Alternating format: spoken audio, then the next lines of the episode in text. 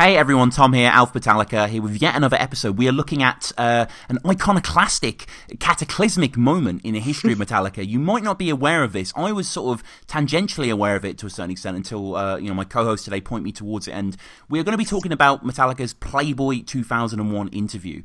And I know it's weird. I don't know if anyone else felt this, but when I was growing up and um, reading about musicians that I liked or historical figures or whatever, it would always be the Playboy interview. It, it would not only be Metallica, it would be Martin Luther King, George Carlin, uh, Kubrick, you know, all these different musicians. I thought it was for memories rather than memories, but um, apparently not. It's, uh, you know, it's got both included there. So we're going to be looking at this unbelievable heart on the sleeve interview that Metallica compiled. It's like 9,000 words long. Um, and we're going to be getting into that. We're going to be talking about what was interesting, what was happening before, what was happening after. Um, just before we do, please follow the show as always at MetallicaPod. Get in touch with me, metallicapod at gmail.com. If you want to come on the show, if you've got some feedback, greatly appreciated. Leave a review on iTunes. We've got the Patreon as well. If you want to help support, that is so appreciated. Thank you to everyone that does support. Um, you get access to all of these episodes before they go on the channel live and other good stuff. Um, but yeah, yet again, I'm joined with my uh, my erstwhile co-host uh, John Sturm. John, how's it going, man? I'm good, Tom. How are you? I'm well. I'm well. And you know, you, you pointed this to me, and you mm. wanted to do an episode on it, and which I'm so thankful because reading this interview, it is just dynamite, isn't it? The revelations. Mm, oh yeah, it's. Uh...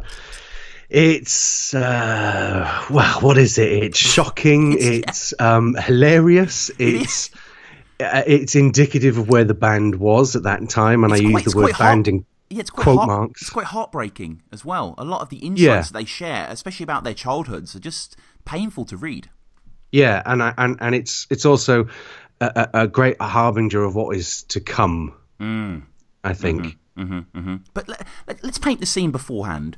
Um, mm. I mean, you know, you've been a Metallica fan for a long time now. Um, yeah. You know, and what was it like being a fan in the sort of post reload era because obviously there were huge successes you know like s&m load and reload you know million selling you know, still yeah. selling out everywhere this band were huge.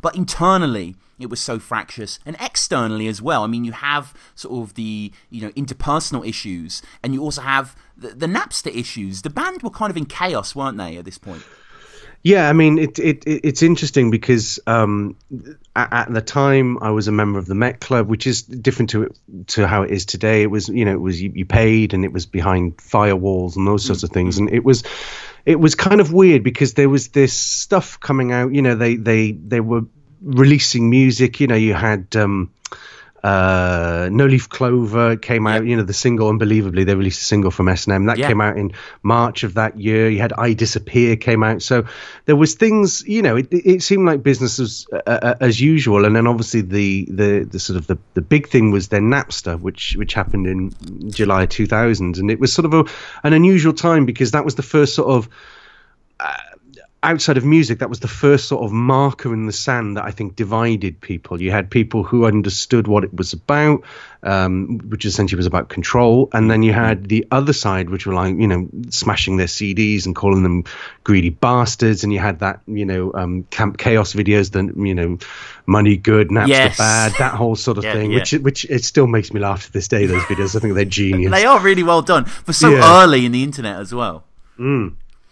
So um, yeah, it was it was an interesting time to be a fan because it wore you had no idea of the things going on internally. I think, and that was the that was the key thing. Uh, you know, they hadn't as they hadn't pulled back the curtain at that point to to say what was going on, which would happen much later with some kind of monster. Yeah, yeah, exactly. And you know, this this interview is very much in the lineage of other kind of long form journalism that you know expose you that are in no way hagiographies. I think it's specifically John Lennon, um, Jann Wenner's interviews in Rolling Stone that a lot of people will be familiar with that sort of came out in book form in the 70s, which was him just sort of explaining his take on the band. And I love the way that this article um, by Rob Tannenbaum, who I, I, tried to find actually online because I'd love to get him on the show. Um, yeah. He's actually on Twitter, so I need to sort of get in touch with him a bit more because I really like this interview. I, I, think not only is it really well written, but it's done in a unique format that I've not really encountered before. Where at the start of the interview, you know, we, we get the four different portraits of the guys, and I love the attention he plays to where he interviews them and how mm. it represents everything about the band. Like you know, yeah. and it, you really know, and we'll, we'll get into that in a second. But the way how it's four individual interviews, and this is these are done um, before Jason leaves the band, we should say as well. Although the sort of the intro paragraph makes it clear that he has left the band, so kind of again in a very very vital, interesting period.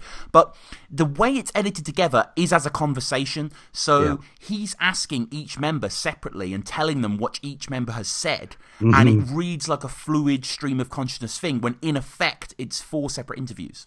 Yeah, and it's it's it, it's an interesting way to to do that because I think um, not to jump ahead, but I think that's referenced later on in mm. as much as that they are communicating with each other yeah. via this um, um, outside party, this interview, which again is a portent of things to come when they're using Phil Towle as a way to communicate with each other later on. You know, it's interesting that there's lots of little markers and little things to come. You know, and and you know, it's interesting. Yeah. Mm-hmm, mm-hmm. And uh, essentially, what we're going to do now structurally is go through the article, um, point out stuff that you know we find interesting. Please read the article for yourselves if you haven't yet. I'll pop the link in the description. It is eye opening, uh, absolutely. And we mm. begin um, with sort of.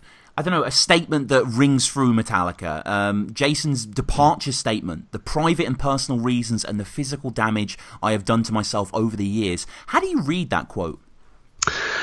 Well, I remember when that full statement was released. I was in work at the time and um, I was bored, so I was on Metallica.com oh, yeah. and that came up. And I remember my my like my heart dropped out of my body because Jason was my guy. I, I, was a bass player in a band. You know, he was like the the model, and I was like, holy shit, this band's over. Where do they? Mm. Are they over? Where do they go? Yeah. And it was kind of weird because it's. It, it, it's private and personal reasons and the physical damage. So you kind of go private and personal, fair enough. You understand that they're not going to wash their dirty laundry in public. But yeah. then, what physical damage? Is he okay? Yeah. Is it is it his neck? Is it just all that headband? Yeah, yeah. I think that was what it was. I think he'd yeah. had you know some injured shoulders, and obviously he tore his shoulder later and had to have surgery and things like that. But um, yeah, it was um, it was just. it came out of the blue. As I said, you know, they'd spent, it was a quiet year. They hadn't really done much, a couple of releases, you know, and this, that, and the other. And then suddenly, you know, January, what was it, January 17th? Yeah, January 17th, 2001, Jason Newsted leaves Metallica. And you're like, uh, uh, okay. Uh, and yeah. I, I, remember the forums just went into fucking meltdown. Like, yeah. people were losing their shit over it, you know. It's just like, well, where do, where do you go? Yeah. Where do you go? Yeah, yeah, yeah. I mean, you know, for, for the majority of fans that came on board, um, he was the bass player for all intents and purposes, you know, and uh, you know, mm. unbelievable. Like, just so important to the band. Obviously, it is James and Lars, and yeah. you know, if any of those left, Metallica would be over. I, do, you, do you think Metallica would keep going if Kirk left? Ooh, out of interest. Um, right now, enter Mustaine. It'd be if they got if they got Mustaine involved, it'd be like fucking hell. Um, um, I think now in 2018, I think no. I think that they're sure. a, they're a different they're a different band now, and I think that they've recognised. And I'm going to include Rob in this statement as well. I think that they recognise that that this is this is the essence of the band now, and I think that it mm. before it was belligerence. You know, when when they kicked Dave out, when Cliff died. You know, I mean, they 12 or 17 days after his funeral. You know, they were um, uh, um, auditioning bass players. Yep. Back then, they were belligerent and young and just you know plowing over the pain and whatever it is whereas i think now they would find it too difficult. I think and i think kirk is a key component you know war and all mm-hmm. that if he went no. But i mean it would be it would be fucking interesting to see mustaine back in that band for just they could get ron mcgovney back out on oh bass, my god. you know which they did. I mean that's the yeah, 30th yeah, yeah. anniversary shows you know but uh, yeah. No i think if if that happened now i think that if anything happened to any one of them, or if they decided left, I think we'd probably they'd probably call it a day. I think I think you're right. I think you're right. And uh, mentioning Kirk, um, as I say, there are these mini profiles, uh, mm. you know, visual sort of elements to it. So Kirk is 38 uh, at the start of this interview, and we learn that it's taken in his Pacific Heights section of San Francisco in his Gothic mansion full of dark wood crucifixes with a stuffed two-headed sheep in the parlor.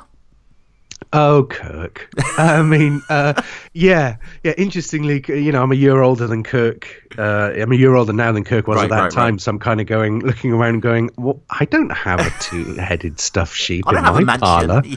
What What's wrong with my life? Um, yeah, it's interesting. I think that's. Um, uh, I'm not sure. Don't quote me, but I'm pretty sure that's the house that you get to see in the Some Kind of Monster Yes. Film. Yeah. And there's a great little bonus feature on the DVD and Blu-ray. Um, there's a photo shoot with Kirk, which later went on to be uh, in one of the So What magazines, where he's sitting on a uh, a wicker throne Yes. that is adorned with various different cat and dog skulls and things. So, you know, yeah. Um, yeah, Kirk. What can you say? I mean, yeah. What can you say? The dainty orphan. Yes. as you uh, yeah, might yeah, say. Yeah. Um, uh, James, uh, who we meet, um, you know, less than half an hour north of San Francisco, in a very mellow place. He calls it Loser Town in the interview. Hmm. Um, we learn about his, you know, the walls of his home being decorated with the heads of nine animals that he killed, Yeah. um, including a boar, an antelope, and a sixteen hundred pound buffalo. Which is, I mean. I mean, big up James, you know, Hmm. James the Hunter. That is his essence. It doesn't bother me, as I know a lot of people do, but it's just Yeah. having an- like there's one thing to hunt, but having their heads on your wall, it's such a statement. Yeah, I think that's this is a this is a quite. I, I mean, I don't know how divisive it is within the Metallica community, Yeah. but obviously outside of that, you know, that whole sort of stuff around Glastonbury a couple of years ago, and Mm-hmm. people saying they shouldn't be on there. I don't know. It, it, and they reference this as well later in the interview about you know the sort of the redneck lifestyle and things.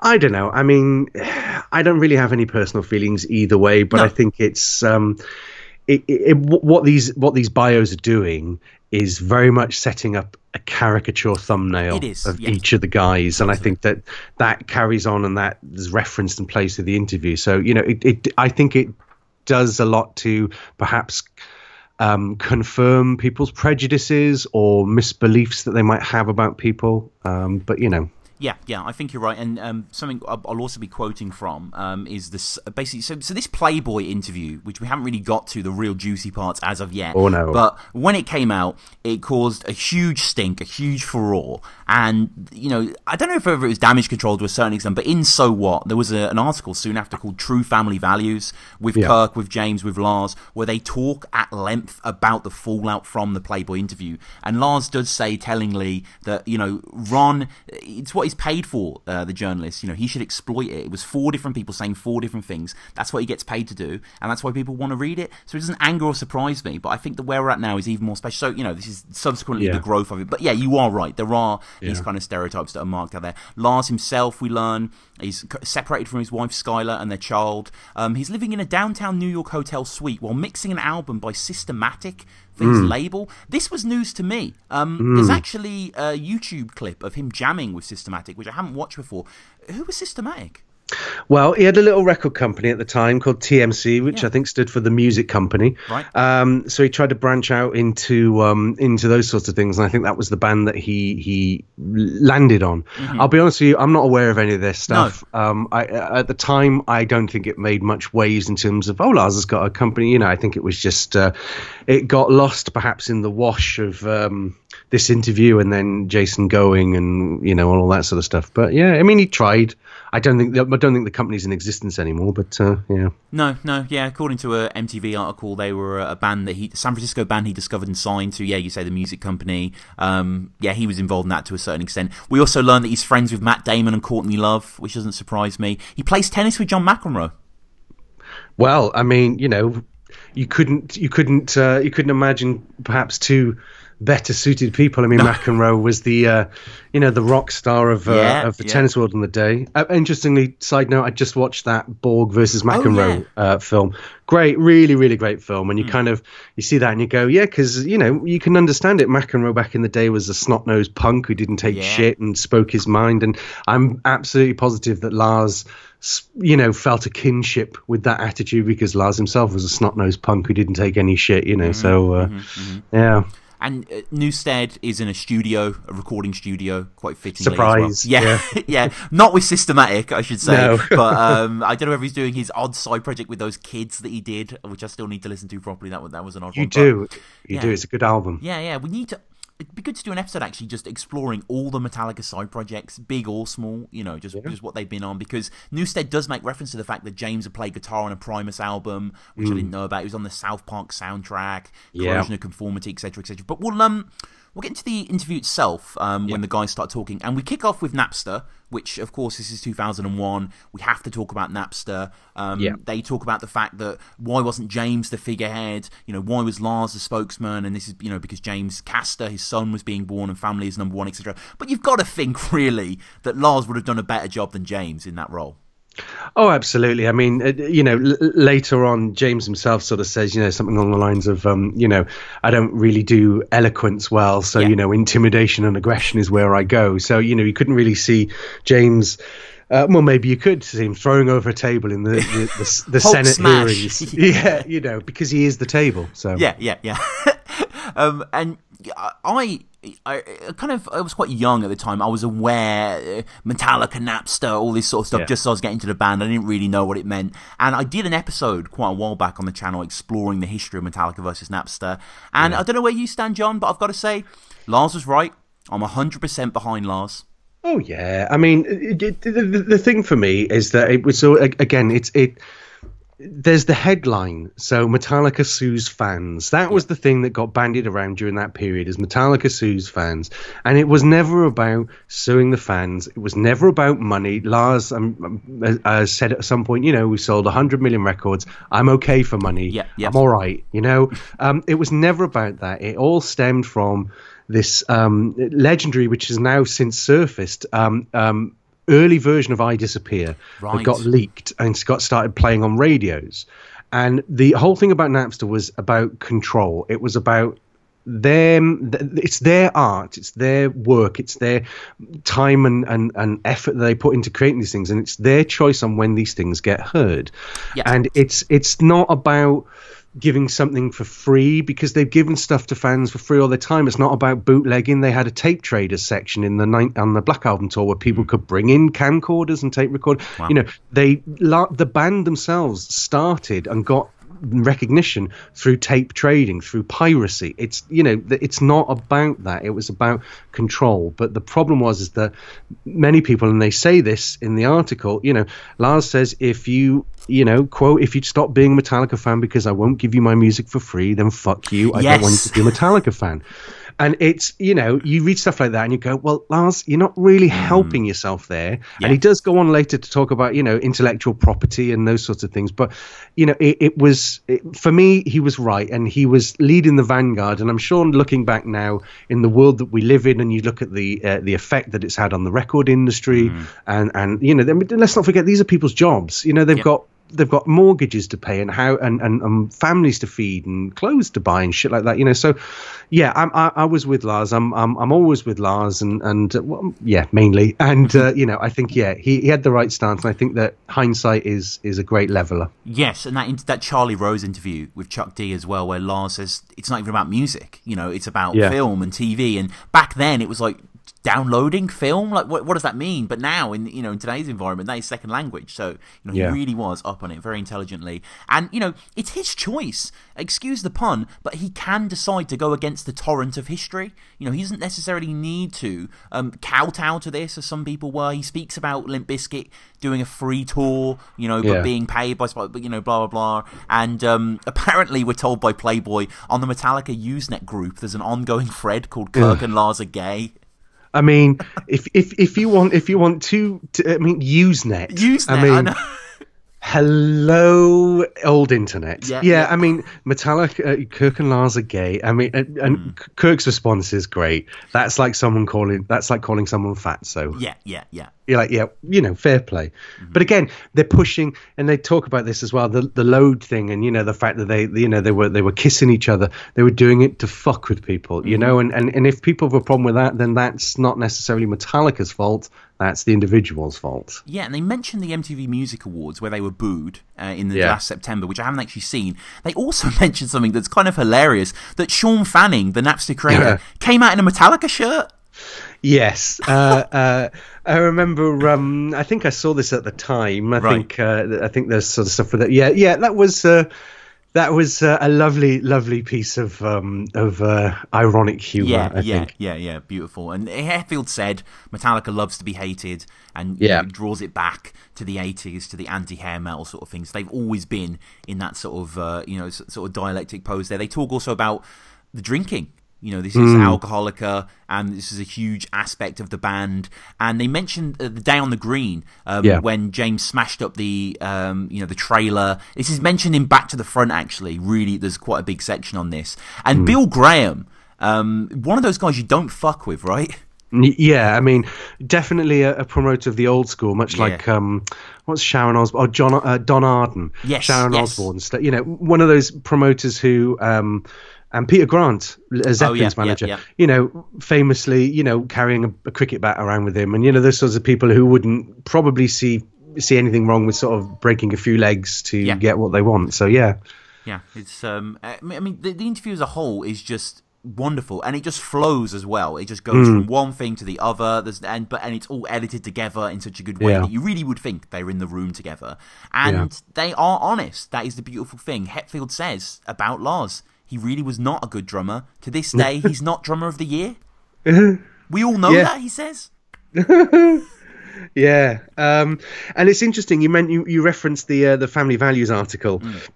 earlier, and um, James says something in that where you know he says there's uh, there you know we sort of say that stuff to each other's faces. You know we say that we what does he say? Quote that shit we say to our faces all of the fucking time. Mm-hmm. So people that really know us know that's not a big deal. So you know I think it it, it, it is it this is you know there's it's a really weird article in as much as that they deal with some really heavy stuff and then the next thing they're talking about sh- Lars not showering enough. Yeah. Yeah. You know, it's it's kind of like it's almost sort of schizophrenic and a, a really good, I think, representation of where the band was at the time. You know, it's so fragmented in, in certain stylistically in sort of certain things, and you know, but uh, yeah, bless him. Yeah, he smelled like Denmark. Apparently, uh, James said. Um, and and I, I love this section of the interview where they focus on the differences between uh, James and Lars, which are so pronounced. And talking about how you know James at McDonald's, he ate herring, etc. His father was famous, and you know quite quite, quite a lot of uh, poignant things here where Lars is talking about how different they were then, but they're even more different now. Yeah, he does say that as we grow older, we'll probably become more different. I think there's a lot of, um, you know, I mean, you can read this article in two ways. I mean, I think there's there's also sort of a very divisive element to this, and I think that's as I said earlier about the caricatures, and it's very much some of these things and the way that they are, they are constructed is very much setting them up as these two people are at loggerheads because they're so different, or they've got these issues, and it's sort of things. You know, this idea that you know he ate herring, and you know, yes, Lars Yeah. himself says I came from a privileged uh, privileged background. I, you know, I he became from a wealthy family. He, he moved in rarefied air with all the um, the jazz greats that would come over to his house, Mm-hmm. and you know, and, and James came from a broken home, and you know, it, it, Yeah. it's it really does dig into those um, quite a lot, which I think is really interesting. hmm Yeah, I love it, and I mean Lars is a fantastic interview interviewee. You know, he always gives good quotes. He talks about his his, his persona, his personality. He's obsessed with the interesting stuff. Whether it's Danish chairs from the Great Modern Era between 1950 and 1956, or Jean-Michel Basquiat, or Oasis. So, it's, Yeah. like Lars loved Oasis, didn't he? He always mentions them.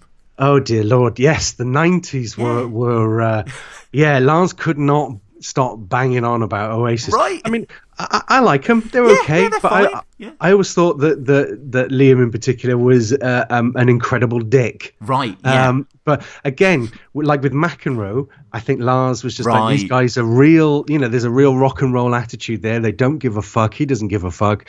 I, I and I think Lars is attracted to that. Um, anti-establishment that sort of um that you know fuck you type of personality i Mm-hmm. think he's really attracted to those kinds of people And you know, Hetfield brings us back to a to a simpler time, really, a time that myself or certainly the generation younger than me going forward will never appreciate. The fact that him going around to Lars's stuff, uh, Lars's house, and he James could only afford one album a week, and he come back with twenty. And he'd have Styx Yeah. and REO Speedwagon and just, you know, now you have Spotify and what the fuck. But back then, you really had to be frugal. Yeah, yeah. I mean, and again, just highlighting those differences. You know that James would scrimp and save, and he'd buy, you know, whatever new wave of British heavy metal album was out that week, and then Lars would come back and just obviously just thrown a bunch of cash down. You know, so um, yeah, it's an interesting uh, sort of dynamic, I think, between them. But there's no there's no doubt that James can't be grateful for what Lars had because that music mm. influenced both of them. You know, mm. they probably wouldn't have heard like you know Lars going to all these obscure record shops, um, you know, before they start and meeting all these people, and you know, it, it was a boon to the creativity of the band.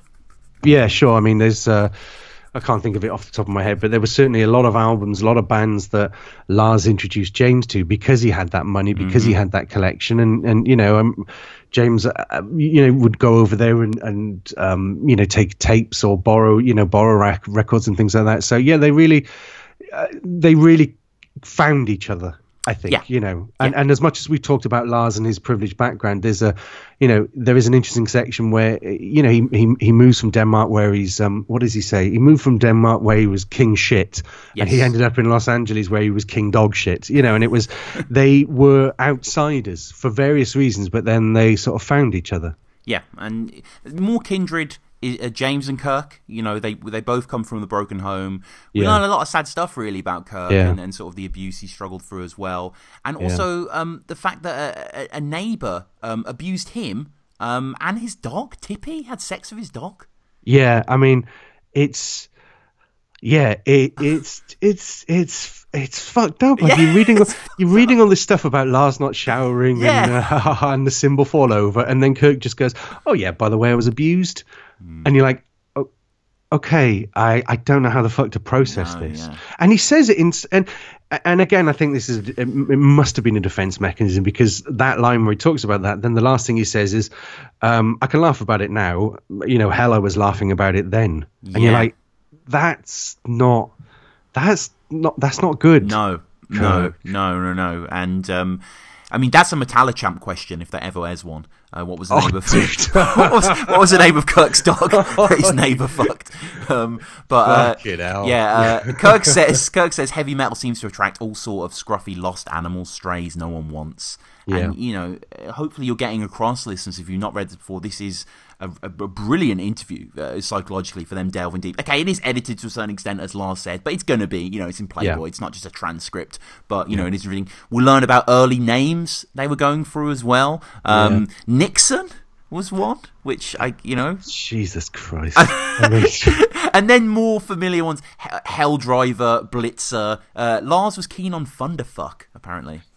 I mean, yeah, I mean, I mean, I, I think his decision making process has gotten a lot better over the years because those are fucking terrible names. those are awful.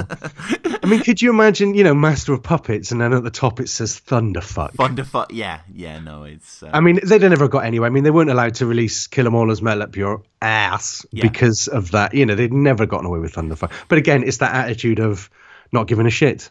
You know, yeah, there's, but, uh, there's certain names, uh, metal names in particular, that can transcend where they come from and just be awesome names. Like I remember my yeah. dad when I was younger, when he heard I was listening to a band called Megadeth, he just scoffed. He was just like, he just thought that was the most ridiculous name. And like, I explained to him that it was like a sort of biological thing, but he didn't want any of it. Like I think the name Annihilator has not aged well. I think it just no. sounds 80s as fuck, which is which works yeah. in its favor to a certain extent. But stuff like Hell Driver, Blitzer, something like Metallica is is transcendent. Really, you know, it, yeah. it's a real real premium band. We learn about the groupies on tour. Mm. Um, we learn all about you know girls in being used in a row. Um, yeah. Cliff had a big dick apparently as well, yeah. which you can kind of imagine. Um, sort of, I don't know, had that. Well, that I mean, you know, if you if you want to imagine, if you want to it, imagine it.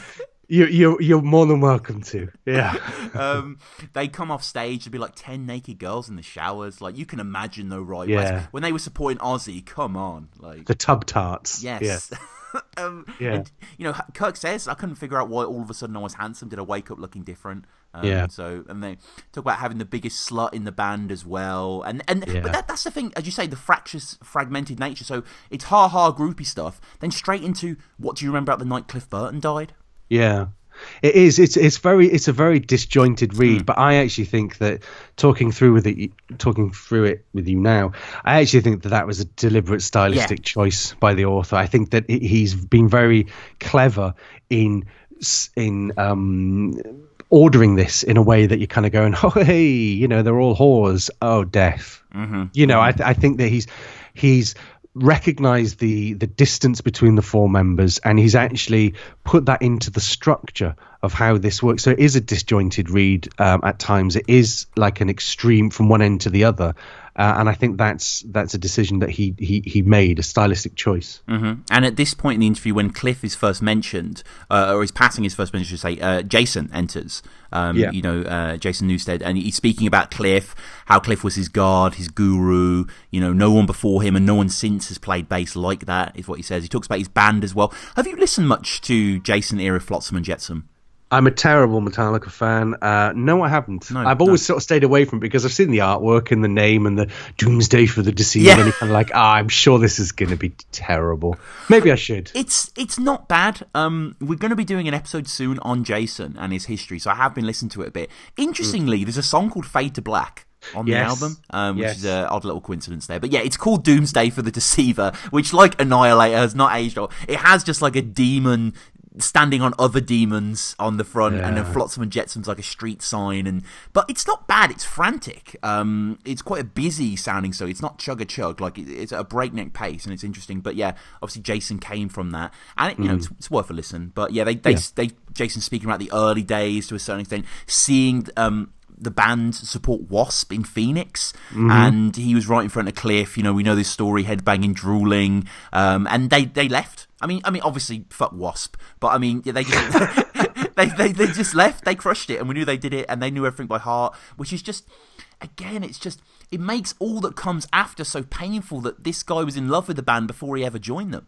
Yeah, but I think that's actually, I think that's actually um, might have been we can interpret it as maybe part of the problem in as much sure. as that if you know he was a fan and he idolized the band and then he came in and perhaps that awe, perhaps that sort of sense of magnitude, of grandeur, sort of maybe had a sort of an influence on it. I mean, he mm. does hmm. talk about that, you know, that you know why why did they haze him so much and why did they they put up with it why did he put up with it you know and he sort of said uh, quote, they did it to see if I could handle it. If you're going to fill the shoes of Cliff Burton, you have to be resilient. And it's kind of like, he, I, I, am reading this, I'm just like, God, Jason, you just, you took so much yes. because I think you were such a fan and you didn't want to lose, he didn't want to lose his place.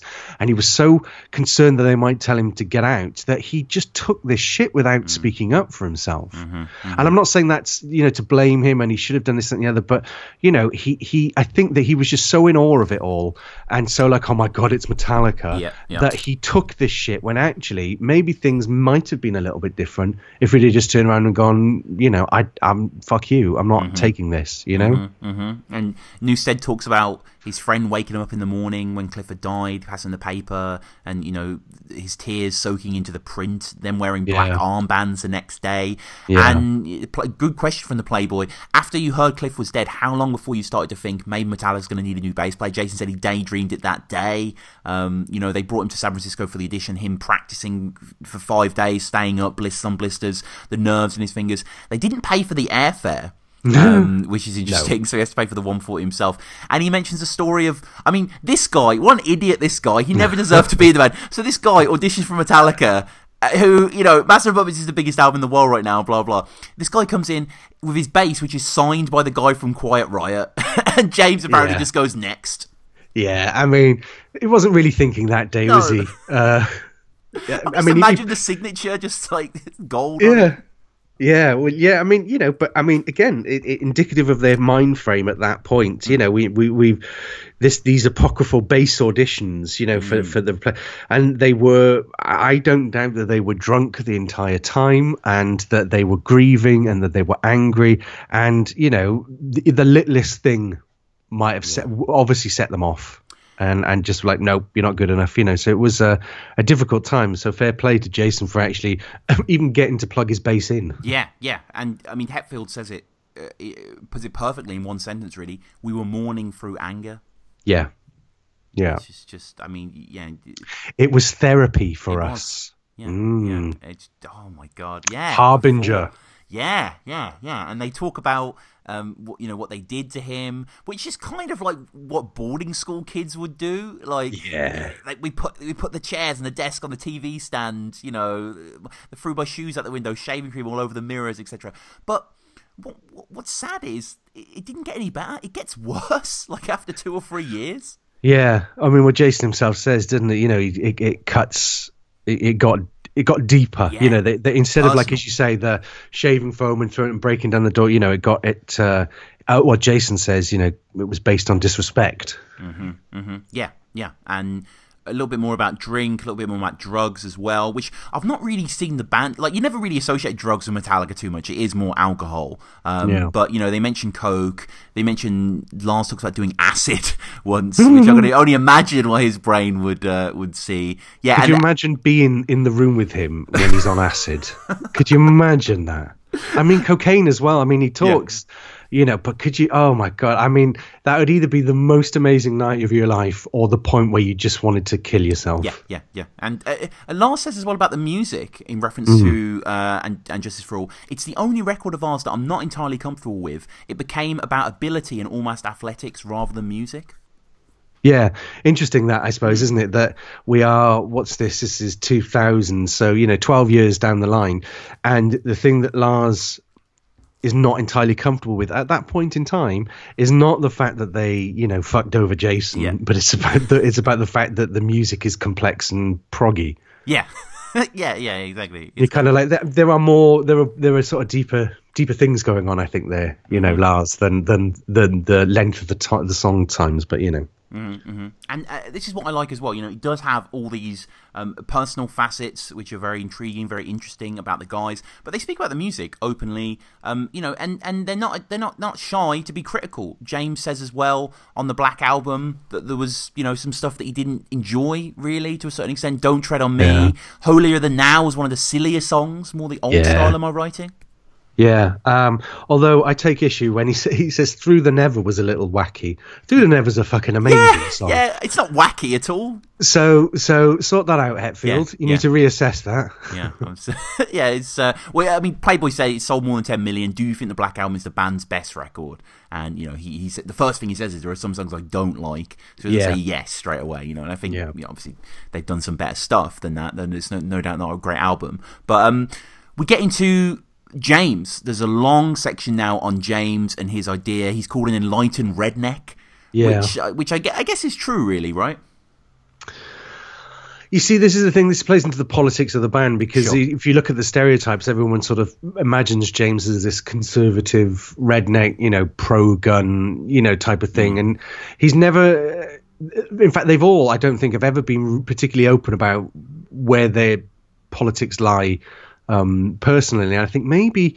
James talked about that. Was it on Joe Rogan, perhaps? Yes, I think so, When yeah. he talked about it, like you know, it doesn't politics isn't really important to where he where they stand or where he stands it's you know essentially he has something to say and that doesn't matter where in the political spectrum that lies i mean you Mm. look at don't tread on me which is sort of very you know america fuck yeah, Yeah, you know yeah, and yeah. Uh, love it or leave it so it's easy to think and the hunting stuff it's very easy to think that oh he is you know beer drinking gun toting, you know, um, homophobic, um, you know, type Mm-hmm. of man. But I don't think it's necessarily that black and white. But you know, at this point, before you get on to seeing all the some kind of monster and you get to understand, you know, and, and you see that that other side of James that I think it very much played into that. So Yeah. yeah, Yeah, yeah. He's um, you know, they ask him, "You're pro gun and pro environment. Did you vote for Al Gore?"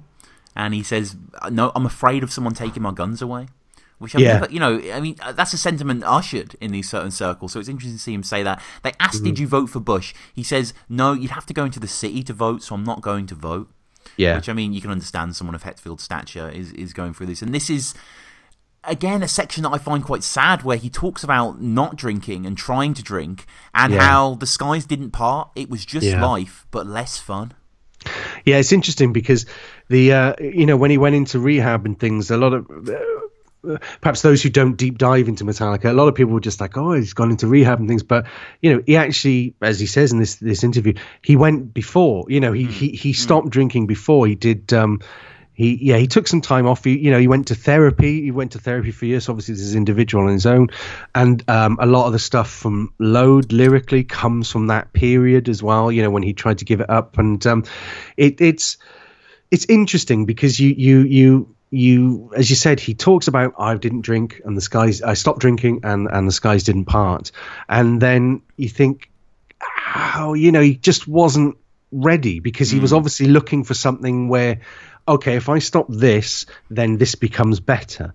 And it's not it's not necessarily about that. You know, you will always be uh, an addict, you know, but it's about the mechanisms and knowing that you can move forward and be healthy and clear and and and, and that's where the happiness lies. But for him it was like, well, take the booze away is life better. And mm. it you know, it's just and, and he says, you know, um, I wouldn't say that I'm an alcoholic, but then you know, alcoholics say they're not alcoholics. Yeah. You know, and it's incredible. You know, there's a scratching of the surface there. And bearing in mind, as we said, this is in 2000. So this is just about, you know, just before Phil comes into the picture, Phil mm-hmm. Towle, you know, so it's, it's there, it's scraping away. But I don't think he was ready then, and he wasn't ready until that um, Siberia trip the next year. But, yes, you know. yeah, yeah. The passing of his father's mentioned as well, yeah. which happened in the Load tour, and Kirk says, you know, a lot more appreciative, thoughtful, and compassionate um, after that. And yeah. then there's some straight up attacks on James um, from Lars. Mm. I know he's homophobic, Lars says. Let there be no question about that. I think homo. And then he says something sort of almost like a yeah. non sequitur, which is like, so he's just saying James is homophobic, and I think homophobia is questioning your sexuality and not being comfortable with it. Yeah, that's a really that's a yeah. really fucking interesting statement. Because yeah. you've got two parts of it. I know he's homophobic. Let there be no question about that. Okay, so Jay, uh, so Lars is saying, "Yep, he's homophobic," and then he says this thing where he's clarifying. So, is he saying that James uh, questioned his sexuality? Yeah, I guess so. And you know, is he is he implying that James isn't comfortable because do you know what I mean? There's this. Mm. That's a really loaded, like I don't know, yeah. fourteen words or whatever it is. Yeah, yeah. you know. Yeah, definitely. and it's just glossed over like that. I would have been. What would have been amazing is if if Tannenbaum had put that statement to Hetfield, mm, yeah, and would have had a response. Yeah, I bet that would have. I bet he would have fucking tore his buffalo head off the wall if he heard that. I don't. He'd have had Lars's head up on the yeah, wall. exactly. um, and um, Kirk says something not as important, but when he said it, I was like, "Is that right?" And he's kind of right. He says yes. that he says that uh, Papa Roach's song "Last Resort." which yeah. I'm sure everyone remembers. It was ubiquitous uh, in that era. Uh, the main riff is from "Hallowed Be Thy Name" by Iron Maiden. This is true.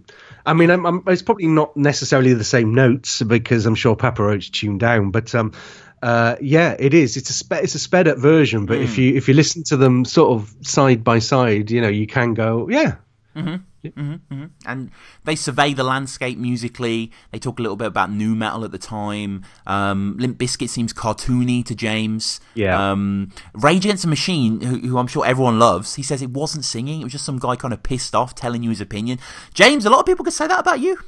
Well, exactly. That's really funny because you know I, I think this is this is the this is an interesting thing that you know Zack De La Rocha is very clear about. This is my opinion. This is my view mm-hmm. on the world. This is my political belief. This is what's wrong. And James does that, but because he does it in a way that isn't that, that it can be an everyman. So he, you know, he's not saying this is what I feel. It's more a ref, it's more he's just looking from the outside and reflecting on that. Then apparently that makes it that makes Rage Against the Machine lesser of a band or you know it's yeah. like, again this idea about not showing your politics of not, not telling people what to think and i'm I, yeah i find that weird i love mm-hmm. rage i think rage are an oh, amazing yeah. band oh, you yeah. know so um, yeah interesting one there because mm-hmm. you know james isn't james hasn't um, isn't afraid of you know writing his own thoughts about things. Don't tread on me. So yeah, you know, yeah, yeah. To prepare for peace is to prepare for war, apparently. So uh, uh, James um, Kirk also says that Limp Bizkit sound like a second-rate Korn, and I know I know that Metallica like Korn. I remember in the MTV Icon, yeah. Lars says Korn are our peers. Um, so you know he's got a lot of respect for them. He talks about a Godsmack, who are a band that I'm aware of, not actually heard, yeah. being a cross between Metallica, Alice in Chains, with a bit of Korn for in. I mean, Godsmack is an Alice in Chains song, so it's kind yes. of interesting that they name themselves. Hetfield he says that Queens of Stone Age is unique, which is cool. And I guess 2000, this would have been like rated R, songs for mm. death, that sort of era, yeah. which, I mean, yeah. what an era. He also mentions a band that a uh, good friend of the show, Ethan Luck, mentioned. And I was, mm. I was listening to their show, their most recent episode, and he mentioned this band. And I just read this interview shortly after Rocket from the Crypt. Yeah. Apparently, they make James feel good. Have you heard them, John?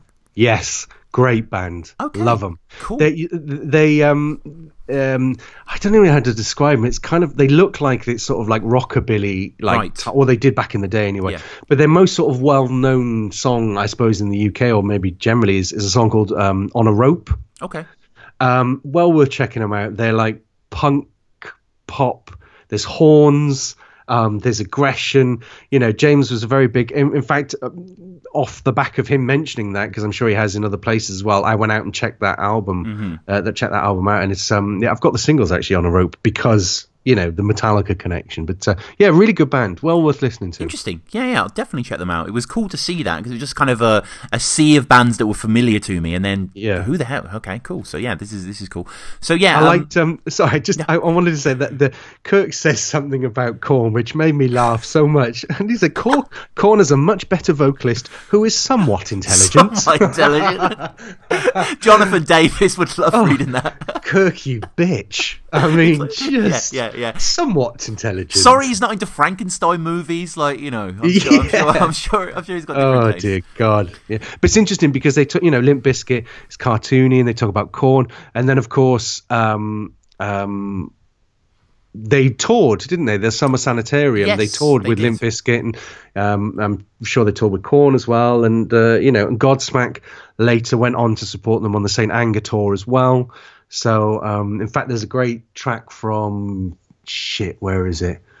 Oh, Lubbock, Texas, on the uh, Saint Anger tour, where um, Sully, the singer from Godsmack, comes out and he does a duet on Sabbath True. Oh wow! Which is uh, which is which is which is quite good. There's a there's a rather amusing um, Met on tour video of them rehearsing it in the background and him trying to find harmonies. you could just see there's a little eyebrow raise from James at one point, and like, yeah, he's not feeling that right, at all. Right, but right. yeah, good band. But you know, yeah, they're not breaking any new ground, but but well worth um, sort of checking out maybe a greatest hits or whatever. Okay, okay, cool. And uh, then we get into something that's probably most pertinent going forward Mm. for the band is the whole Jason issue.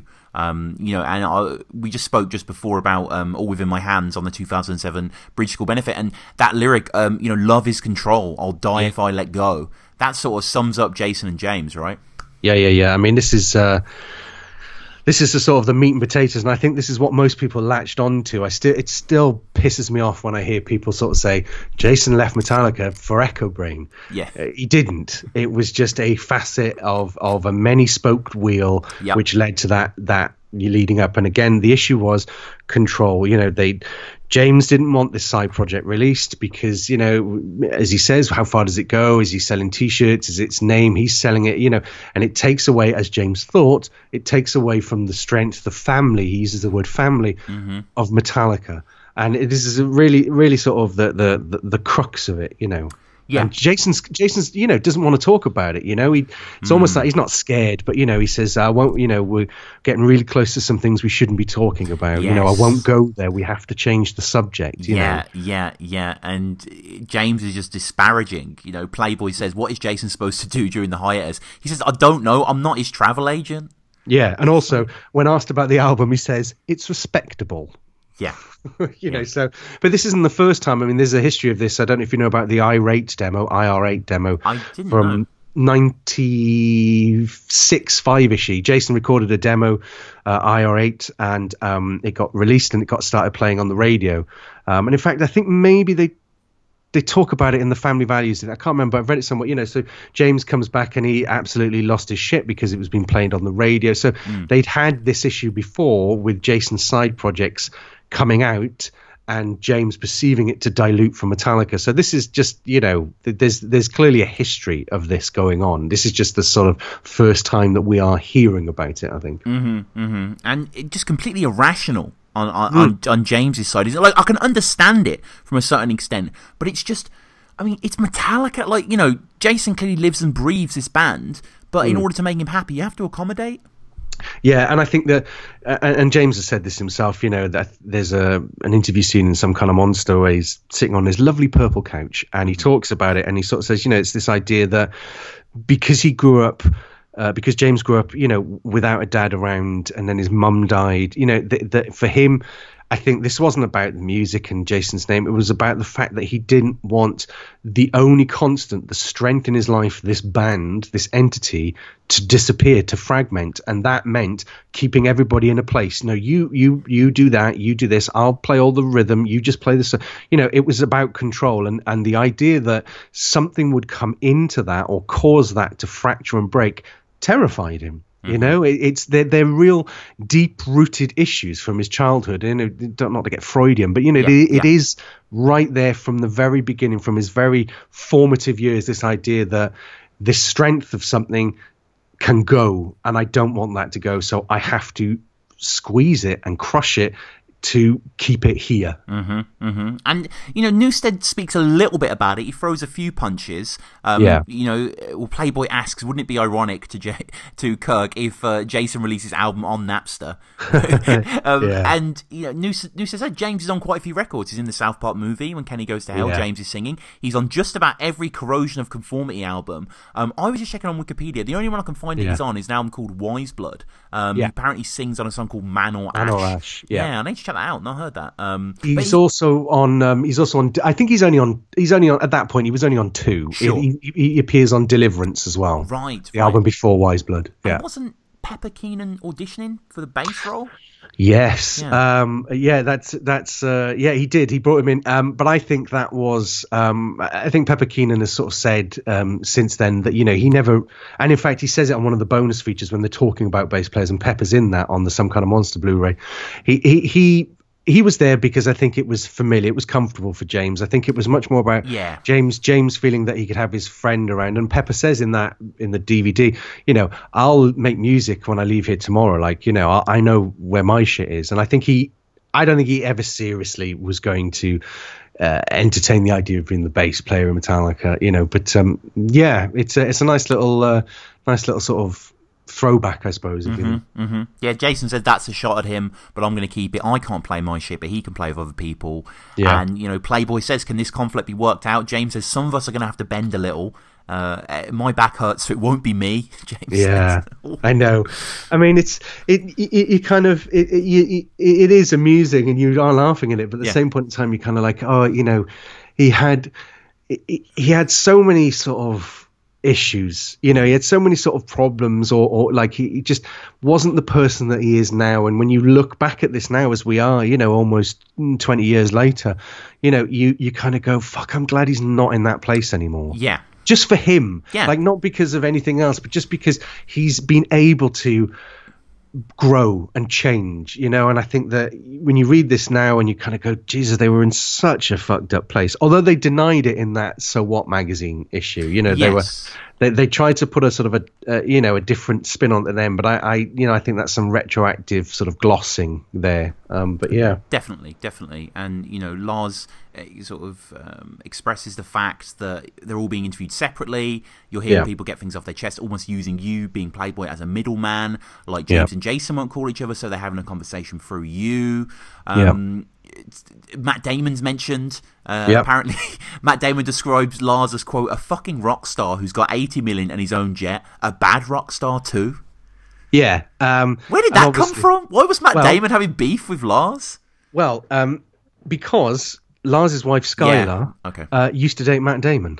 I see. I see. And I think um, there might have been a little bit of um, I, I, mean I don't know supposition, but maybe there was a bit of crossover sure. between the two relationships, perhaps. Oh, wow. But um, yeah, but they're all good now. You know, yeah, everything's yeah, hunky dory. Yeah, so yeah. that's, uh, that's interesting though that um because um, he says yeah, uh, his wife was used by Damon as the model for the female lead, which I think is Minnie Driver is yeah. is the character, which is um good film. I haven't seen that film in years. Actually, Good Will yeah. Hunting. It's one of those films that's very by the numbers, but quite satisfying. And you know, yeah. Uh, in fact, I think she's called. I think the character's called Skylar. Skylar. I think she is. Yeah. yeah. Right. Yeah. Yeah. So you um, know. And uh, we learn about his art collection which you know he has a lot, a lot of paintings there, a lot of de Kooning. Um, he apparently has the best collection of Asger Jorn on the planet. I know a little bit about art. I've not heard of him. Yeah. Um, Now- he has, has some Basquiat paintings as well, which are like some of the most expensive paintings ever. So that's very cool. And then we learn about the 1992 summer tour with Guns N' Roses out of nowhere. There's no reason this question's asked, but it's just asked about Montreal. And James's description of what he went through is is visceral. Um, you know, Yeah. obviously there's a pyrotechnic explosion. He says, "My hand looked like hamburger. No matter no matter how much water you poured on it, the pain came back instantly." Yeah, yeah, it was. Uh, um, yeah, it, it's it's it's horrible to watch. That segment in Year and a Half Life Metallica Part Two um, is is is horrible to watch Yeah. because you just the the thing that I always think about when I watch that clip is Jason. Like Jason, just there's a section where he, you know he, he pushes his hair back and he's looking around and he's just so confused. And you're like, that dude has just, you know, the dude in your band has just stepped on like a thousand degree flame. Yeah, yeah. Like, and he was so lucky ba- basically just went up the left hand side of his body. You know, so his left arm, all of his hair went on left hand side of his. So, you know, the strings on his guitar melted. You know, his neck got fucked. You know, it was just, it's just any couple of inches to the left. Mm-hmm. You yeah, know, and, yeah. and we'd have been with uh, pr- probably would have been at uh, Hetfield. Yeah, yeah, no, no, you're right, and um, yeah, awful, awful. Um, they speak a lot about writing as well, songwriting. Um, James almost has a uh, sorry, Jason has a little dig as well. He talks about about ninety percent of Metallica songs are in E minor because James' vocal range is limited, although he's developed by leaps and bounds. I mean, let's talk about Black Album. James is a great Yeah. sing- James is a great singer on that album. Yeah, I think that's just a is uh, that's just a little pot shot Yeah. from somebody who's pissed off. And I mean, Yeah. ninety percent of Metallica songs are in E minor. They're not. Yeah, they're not. Yeah, I didn't. Load was the first was the first time that Yeah, it was yeah, consistently in a different tuning for other than standard. I think yeah, he's just angry. He's hurt. He's um he wants to lash out. So you know he, he he what's the easiest thing that that he can pick on? Oh well, I'll just call into question his musical ability. James is a is is a great singer. Yeah, I yeah. don't think that's in any. You know, you can go from you know um uh, from uh, battery, you know, the aggression, uh, fight fire with fire, and then you've got, you know, Mama said, and uh, you know, nothing else matters. So I, I you know, that's just, you know, it's Yeah. just Jason being, you know, being pissed off. Yeah, yeah, I didn't, I didn't really get that. Um, Newsted is asked if any chance Metallica will follow the rap metal direction. Uh, no rap at Metallica, he says. The chances of James Hetfield going in a rap direction, Lars says, are probably between zero and minus one. So, wasn't there that Swizz Beatz? We did it again. Oh, yes. What was that Yeah. about? Well, that's interesting because uh, no, no rap in Metallica until a year or so later, Yeah. but we will actually collaborate with somebody who's a rapper. Yeah. Um. So um. I know I keep talking about it, but it's it's fantastic. The the, the Some Kind of Monster Blu-ray has Hmm. uh, an amazing array of extra features, and one of those is like a half-hour segment on that actual thing. That we did it again, which is Oh uh, Swizz God. Beatz and Ja Rule, and it has got honestly, Tom, you have to dig it out. need to 'cause get it, it's yeah. got the funniest thing you will ever see because you've got Swizz Beatz there, and they're in the Presidio. So this is when James is Oh, away. right, so right, James is in rehab, and um, they're in um, Swizz and his 64 man entourage are in that tiny little control room in this in the Presidio, and they're listening to different pieces of songs. So we did it again is actually a composite of two different Metallica songs. So they they they're there listening to it and they talk about putting together and Bob Rock's there. And Swizz is doing the you know um you know he's bouncing around and he's you know doing sort of perhaps what you might term stereotypical sort of rapper moves. Sure, sure. and he's he's right there and he's doing it. And Bob's there with his lovely sort of you know very Vidal Sassoon hair and he's got some sort of jumper on. And he's like Ja Rule's just jumping around in his face and you're like God this must have been so uncomfortable to be in that room. Because you don't know where to look. But it's an amazing an amazing piece of um um footage to watch this whole thing come together. So yeah, I actually like that song. I'll be honest with you. Okay. Um, but um, yeah, no rap in Metallica means no James doing rap. yeah, Metallica. yeah, yeah, yeah, yeah. And uh, the interview closes um, with again almost almost like a sort of Saint Anger lyric in a, in a, in a slightly more poetic way. Um, basically asking Playboy asking, "Can you find the dark spot? You know, can you find this wellspring that you draw from creatively?" James says, "I know it's there, and how it got there. I can visit it and leave again. It's a dark spot you can't wash off." and amazing.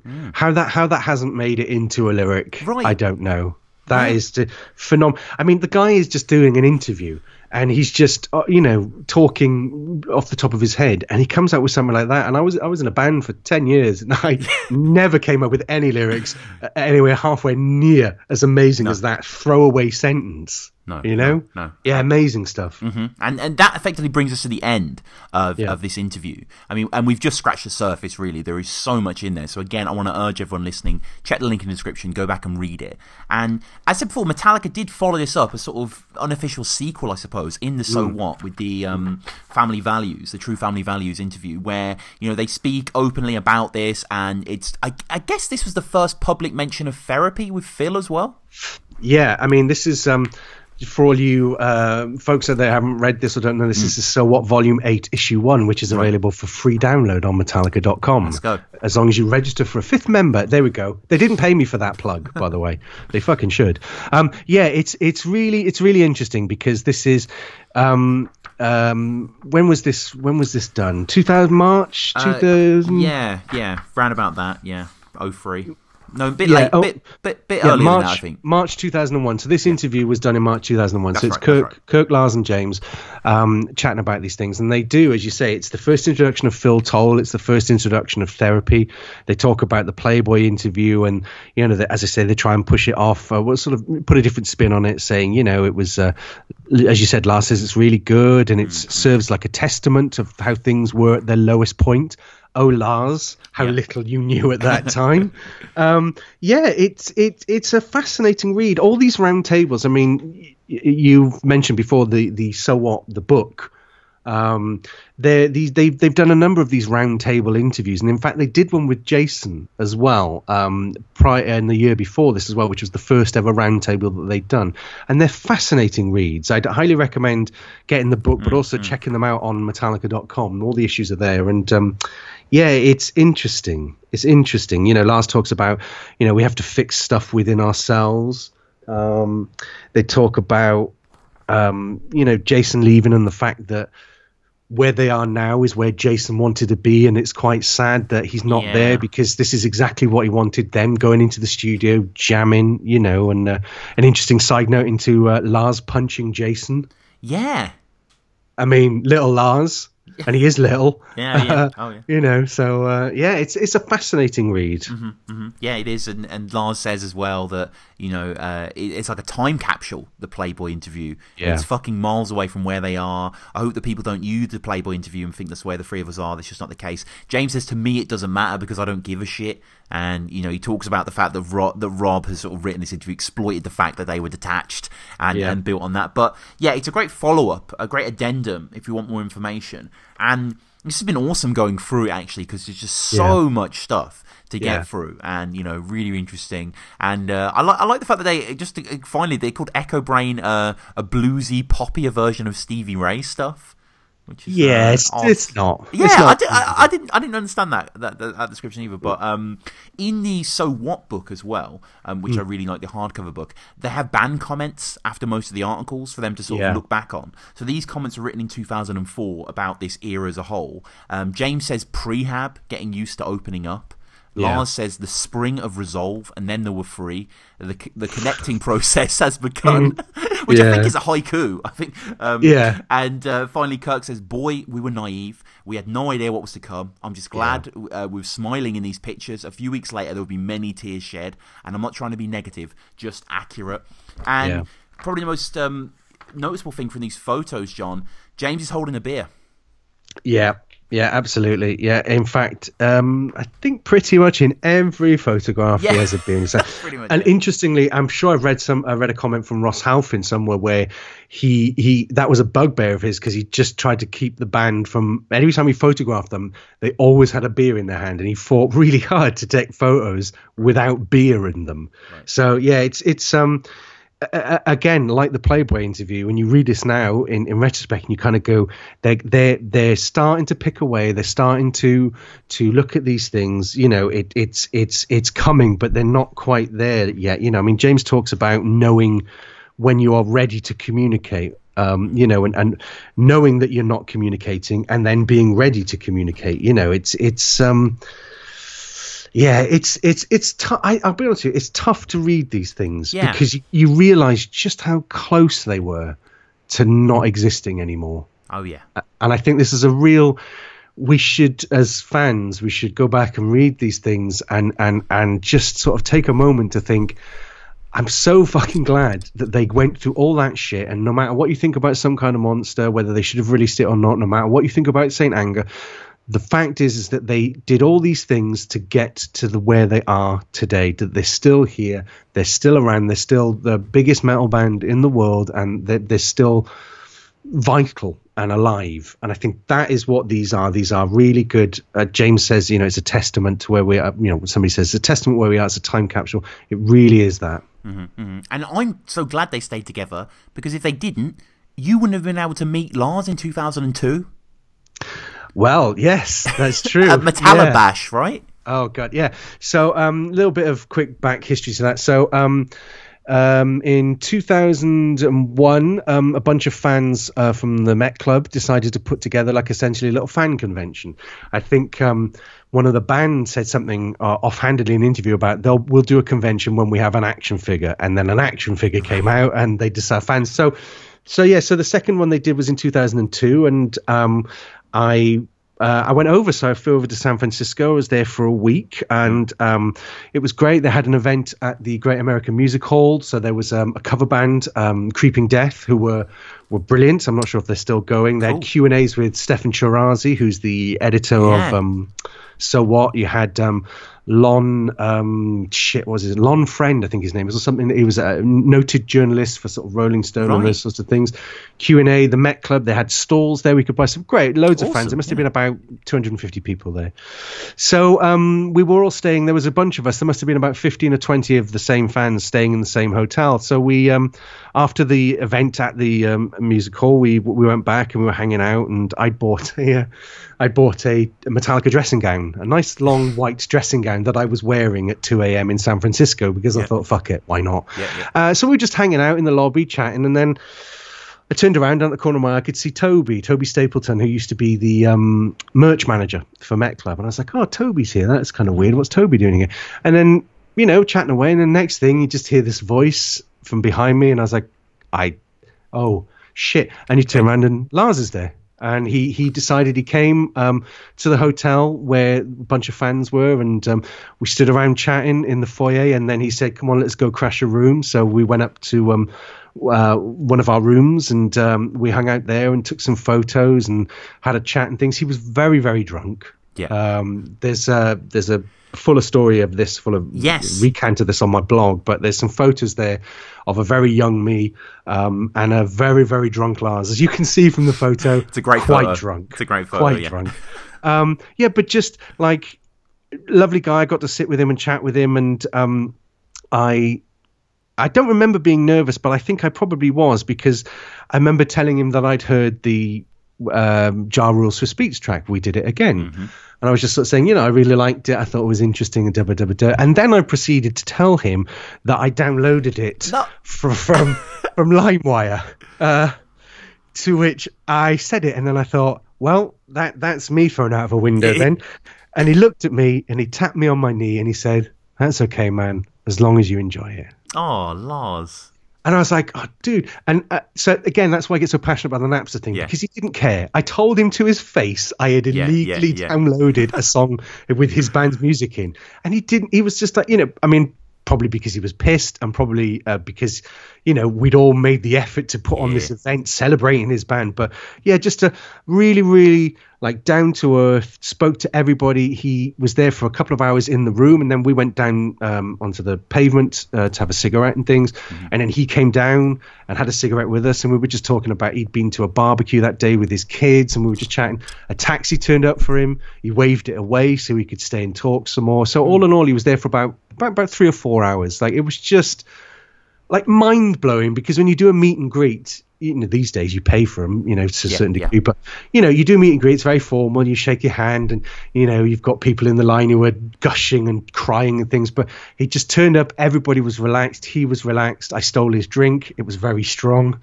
Um, it, it was just, it was just an amazing time. And and I think the fact that it was so unique, it wasn't a meet and greet. It wasn't, oh, I saw him in Tower Records or whatever it is.